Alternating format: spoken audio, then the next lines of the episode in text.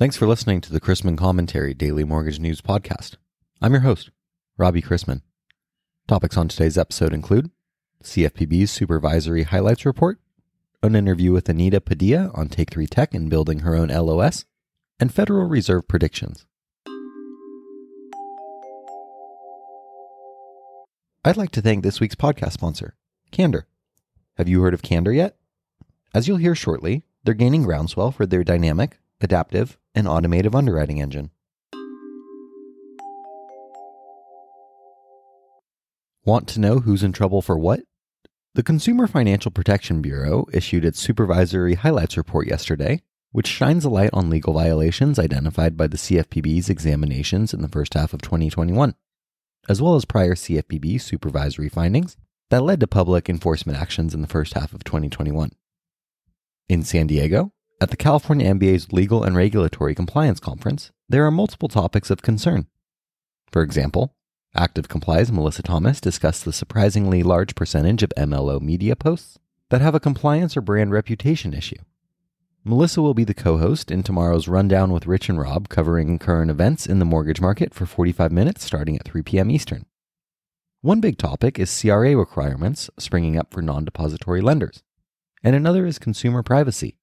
A standout example of impending laws that lenders and vendors should be aware of comes from Virginia in the form of the Virginia Consumer Data Protection Act and Colorado's Colorado Privacy Act. Are you, as a lender, on top of each one of your vendor's consumer privacy policies and if they're meeting state and federal regulations? For the links to those stories, as well as latest careers and transitions, broker and lender services and products, and FHA and VA change, visit robchrisman.com. We're here today with Anita Padilla Fitzgerald. Anita is a 43 year mortgage banker, the founder and CEO of Megastar Financial, a Ginnie Mae, Freddie Mac, and Fannie Mae seller servicer with an over $3 billion portfolio. And she is also the CEO of Take 3 Tech, home of the Rule Tool. Today she is here to talk about Take 3 Tech's LOS, Loan Maps, an LOS built by mortgage bankers along with their talented team of developers Loan Maps was specifically for loan officers and for the lender owners to reduce cost of fulfillment by over 50%. Please welcome Anita Padilla. Hey, Anita. How's it going? Good. How are you? Good. Let's do it. All right, let's do it. As a fintech entrepreneur and seasoned mortgage banker, what challenges did you experience through your previous LOS? And did this drive you to make your own? Why, why'd you develop your own LOS? Thanks, Robbie. Being the CEO of a mortgage company put me in a unique position of dealing with challenges for our sales force, challenges with cost to produce, and assuring we have quality and compliant loans for delivery into the secondary market. As any independent banker knows, one closed loan that does not meet agency or TRID guidelines is one loan too many. So, challenges I receive from loan officers they would tell me I had to push my closing back due to a redisclosure. Perhaps they were unaware of a change in circumstance. Loan Maps tracks all of the TRID rules and it displays them for the loan officer so they're easily aware of what they need to do to stay compliant with that loan. Another challenge would be the loan officer would tell me the underwriter is not following the DU findings. Loan Maps is cured for that. A loan officer might tell me the processor didn't open and review my file for a week. Loan Maps is cured for that. I need my approval in a day, a week, a month. Loan Maps is cured for that.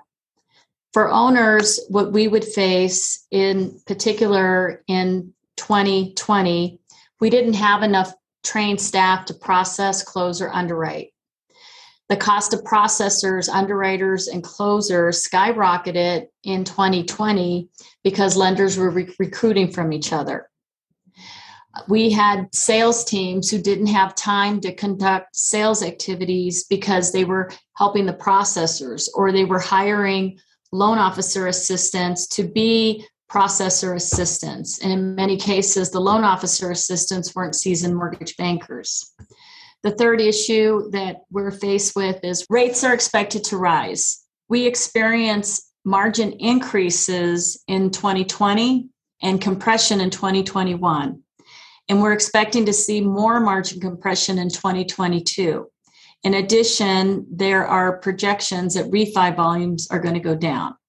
So it will be important to lenders that we are able to reduce the cost of fulfillment, meaning setup, processing, disclosures, underwriting, and closing. Loan Maps has addressed all these areas. When I go to these conferences around the nation and you see these companies touting their new LOS system, it's always the latest and greatest. But one big problem for lenders out there is transitioning to a new LOS is never a simple task. What are a couple of the top benefits of switching to loan maps you feel like have uh, really, really set you apart? Prior to Megastar, I worked at a company and I was uh, tasked with implementing their LOS. So I was able to experience uh, what it was like for a client to uh, purchase to use a new LOS. And it is a huge job. So when I was building loan maps, I took clients into consideration and um, how that would work.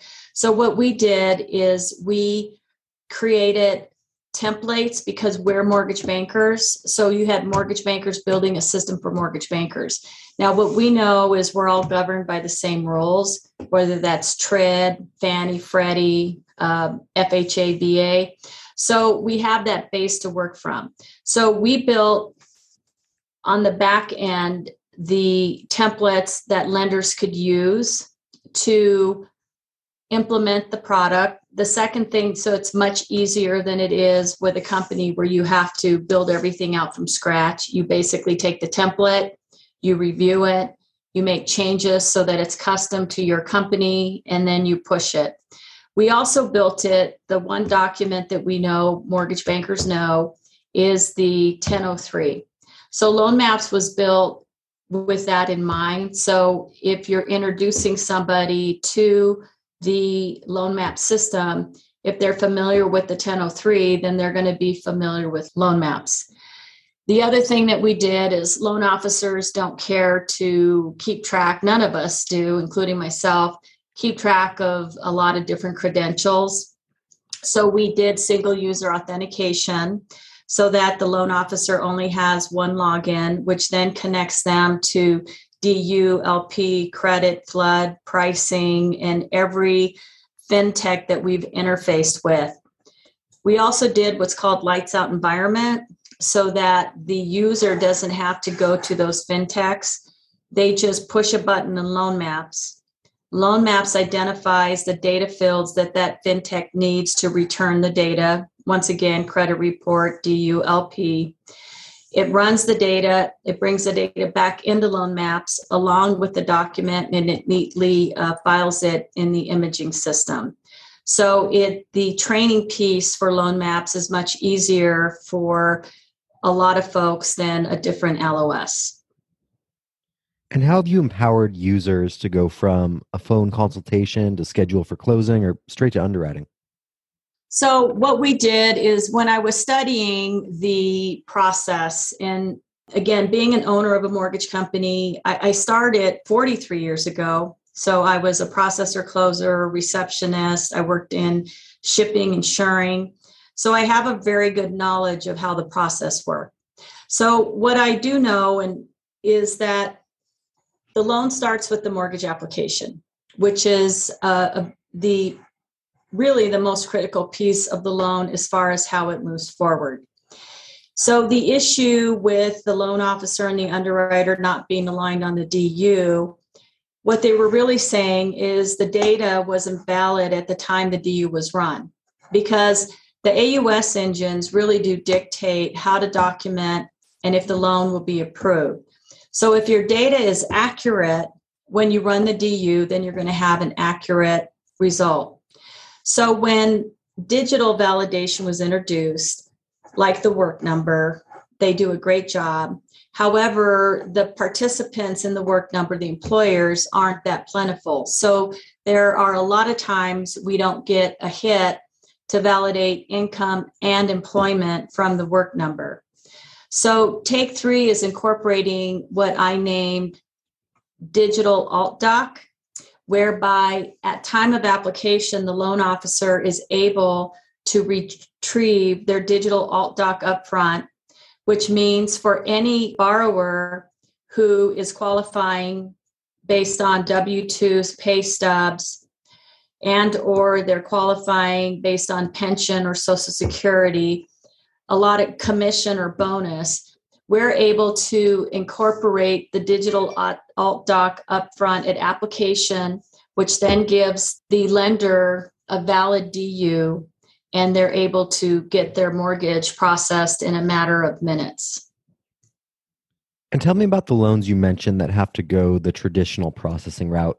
How does Loan Maps bring value to the loan officer and owner? I mean, we know that requirements are as unique as the consumer. So, how does Loan Maps work with the variety of variables necessary to close a loan? Great. So there's there's just different customers. We talked about the, the, digital client, which is what I think Quicken advertises is getting a loan in the same time that you could get a cup of coffee. Uh, loan Maps introduced the uh, digital alt doc, which then just expanded the number of clients we can help up front in the time you can get a cup of coffee. So, like using my mortgage company as an example, we were not participants with the work number. So, all of our employees would not get a digital validation. With the digital alt doc, we are able to give validation because we are uh, we we use Paycom, so we can ping almost uh, every employer in the United States because they're on some sort of payroll system to get that information. So, for like a megastar, you just opened up uh, people who are just qualifying on their income from megastar. Let's say they're not, uh, they had a different business as self employed or what have you. You went from, say, 300 to 299 people who would be able to be processed under our uh, digital alt doc. For the balance of people like self employed people or folks who have rental properties or what have you, what we did there is we built a processing worksheet that is compiled by Loan Maps. It is specific to each borrower and is compliant with the agency guidelines. So it's not general. It's not a general needs list that, say, a processor or a loan officer or an underwriter would compile. It is specific to the agency guideline per borrower. So it has the conditions that that particular borrower needs. And more importantly, it has a step by step instruction for the user on how to obtain the documentation being required. As an example, DU would give condition verbiage, let's say um, DU or LP for auto allowance, and it would say verify and document the automobile allowance received from the employer. So, an inexperienced processor would need to have the knowledge to know what to do. With loan maps, what we will display for that exact condition is that the automobile allowance is listed on page two of the application under other source of income. So we're literally telling that person where to go look. Then from there, we continue with for automobile allowance to be considered as acceptable stable income, the borrower must have received payments for at least two years. So obtain a VOE as the employer will break out the auto allowance from the salary in the VOE. So that's the power of loan maps is we are taking knowledge, industry knowledge that some of the brightest mortgage bankers have and we're putting it on the cloud. We did it with the rule tool which has been an amazing success where loan officers can ping general guidelines for Fannie Mae, Freddie Mac or any investor 24/7 using their mobile app. What I did here is I took the specifics of these customers and we compiled the exact list that the loan officer and processor need to get the loan cleared. So maybe you don't need two years tax returns, you only need one as an example. So this list is very specific. It will reduce the documentation and it gives a step by step instruction for an entry level mortgage banker to efficiently process loans. Does Loan Maps use third party technologies? You know, for example, tax or income verification? We do use third party technologies. So when Loan Maps was looking at what companies to incorporate, we did a lot of study because we wanted to be sensitive to the speed and accuracy of which a loan officer could give an approval at application but we also wanted to be sensitive to the cost. So we did a cost and time savings for every technology. As an example, we talked about the work number is a technology that we did incorporate into loan maps because it does bring value to the transaction. It brings the ability to validate income and employment right up front so that we can determine if we can issue an approval if you get a D1C on your income and employment. Um, and that means that the underwriter doesn't have to validate the income and employment because DU did, and that is a true cost savings. But we've looked at other fintechs as an example, fintechs that offer um, OCR, optical character recognition. And we did the cost study. So we said, well, how much is the fintech going to cost to run the income documentation, whether that's tax returns or W 2s or pay stubs, into their technology to get a result? We looked at the cost savings, what they what they charge up front, then what they would charge if the loan closed. Then we looked to see if the agencies would accept that and the agencies say, well, we'll accept it, but you have to have a staff go in and validate that the numbers are all in the right spot. And if they're not in the right spot, you could lose your D1C, therefore, you lose your approval. So I said, well, I'm going to have to take the cost of the fintech, plus, I have to take the cost of the employee. And how does that fare out against what it costs me to have an underwriter, as an example, underwrite the loan? So in this case, we did not implement because the cost savings actually went up, it didn't go down. Now, what it did do was bring an income analysis up front, which is very important. So, with Loan Maps, we built an income worksheet and it has an easy step by step instruction on how to complete it. So, an entry level mortgage banker can do it. This, this calculates income for not only commission bonus people, but also for self employed. It'll even give the user a heads up if we detect declining income. So we were able to bring the process up front for qualification and incorporate quality through the end while not increasing cost to produce for the business owner. Excellent. So, the current consumer trend seems to be quick and easy loan approval through AI. What changes do you believe the industry will face over the next decade or two? Yeah. So, you know, AI is it's an interesting buzzword and where our industry is today is you need technology absolutely, but you still have human interaction. And really Loan Maps was built to be able to automate the processes that could be automate automate it and to allow an employee to do more work. But as we move into the coming years, um, cost to produce is going to be a big deal. The consumer experience is going to be a big deal. So those two combined, in my opinion, will, will dictate the winners. So margin compression, again, lower in 2022. Um, we already saw it in 2021. 2020 was an amazing year. Um, it's a big concern for many, and, and not to mention the fact that refi business is expected to go down. So, as lenders, we need to learn how to um, provide a wow service to our customers while reducing cost to produce. I think a, a threat for what I call relationship loan officers, which are the type of loan officers that I work out with Megastar, is these are folks who have built relationships with consumers over the years and get a lot of referrals from those concern, consumers and from real estate agents of whom they have trusted relationships. But Consumer Direct is a real threat to the relationship loan officer. We've watched Quicken grow year over year and Quicken has done a good job incorporating digital. So, but from a cost perspective, as far as um, how we compete with with Quicken uh, with regard to rates, uh, what we know is that Quicken has to pay for media, and we have to pay for the cost of commission. So, as we move forward in the market and with loan maps, I believe that loan maps and loan maps was really built with the loan officer in mind and the business owner in mind and keeping their costs down. The loan officer can use digital income, but they can also use alt doc digital. So they're going to cut costs, increase speed, and most importantly, provide well service.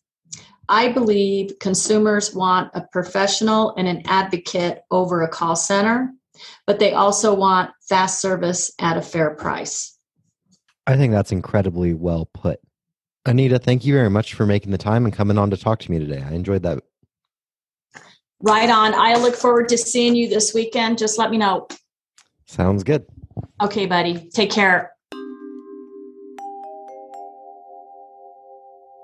Turning to interest rates, both stock and bond markets continue to zigzag all over the place. Uh, technical term, as concerns over the Omicron variant have waned since the start of the week. Attention is now on the Fed with regard to the pace of tapering. It has been a hard pandemic for the Fed and anyone else to predict. In June of 2020, when the first COVID 19 wave was winding down, but the unemployment rate was still at 13.3%, Fed Chairman Powell and other members of the Fed's main policymaking committee posted a median forecast that the unemployment rate would be 6.5% in the fourth quarter of 2021, and in the fourth quarter of 2022, it would be 5.5%. We saw last week that the Labor Department reported that the unemployment rate had fallen to 4.2% in November. That means the jobless rate is already well below where they thought it would be a year from now in late 2022, with all indications suggesting that there are still a great number of positions waiting to be filled. For example, yesterday's job opening survey increased to over 11 million in October. With job openings plentiful, the number of people filing new employment claims a couple weeks ago fell to the lowest level since 1969. Weekly jobless claims led off today's calendar down to 184,000. Later this morning brings wholesale inventories and sales in October and the latest Freddie Mac primary mortgage market survey. After yesterday's $36 billion 10 year note reopening was met with lukewarm demand, Today sees a $22 billion 30 year bond reopening. The New York Fed desk will purchase up to $5.27 billion of 30 year 2% and 2.5% MBS. There is also a Treasury buyback that will target up to $10.9 billion of 0 to 2 and a quarter year coupons. We begin the day with agency MBS prices better up a solid eighth, and the 10 year yielding 1.48 after closing yesterday at 1.51%, despite the strong jobless claims number. Let's wrap up with a joke and some housekeeping. As the holiday season began, the wise old Mother Superior from County Tipperary was dying. The nuns gathered around her bed trying to make her comfortable and made sure there were plenty of Christmas decorations on the walls. They gave her some warm milk to drink, but she refused it. Then one nun took the glass back to the kitchen. Remembering a bottle of Irish whiskey received as a gift the previous Christmas, she opened and poured a generous amount into the warm milk. Back in Mother Superior's bed, she held the glass to her lips. Mother Superior drank a little, then a little more.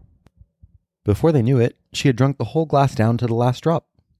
Mother, the nuns pleaded, please give us some wisdom before you die. She raised herself up in the bed with a pious look on her face and said, Don't sell that cow.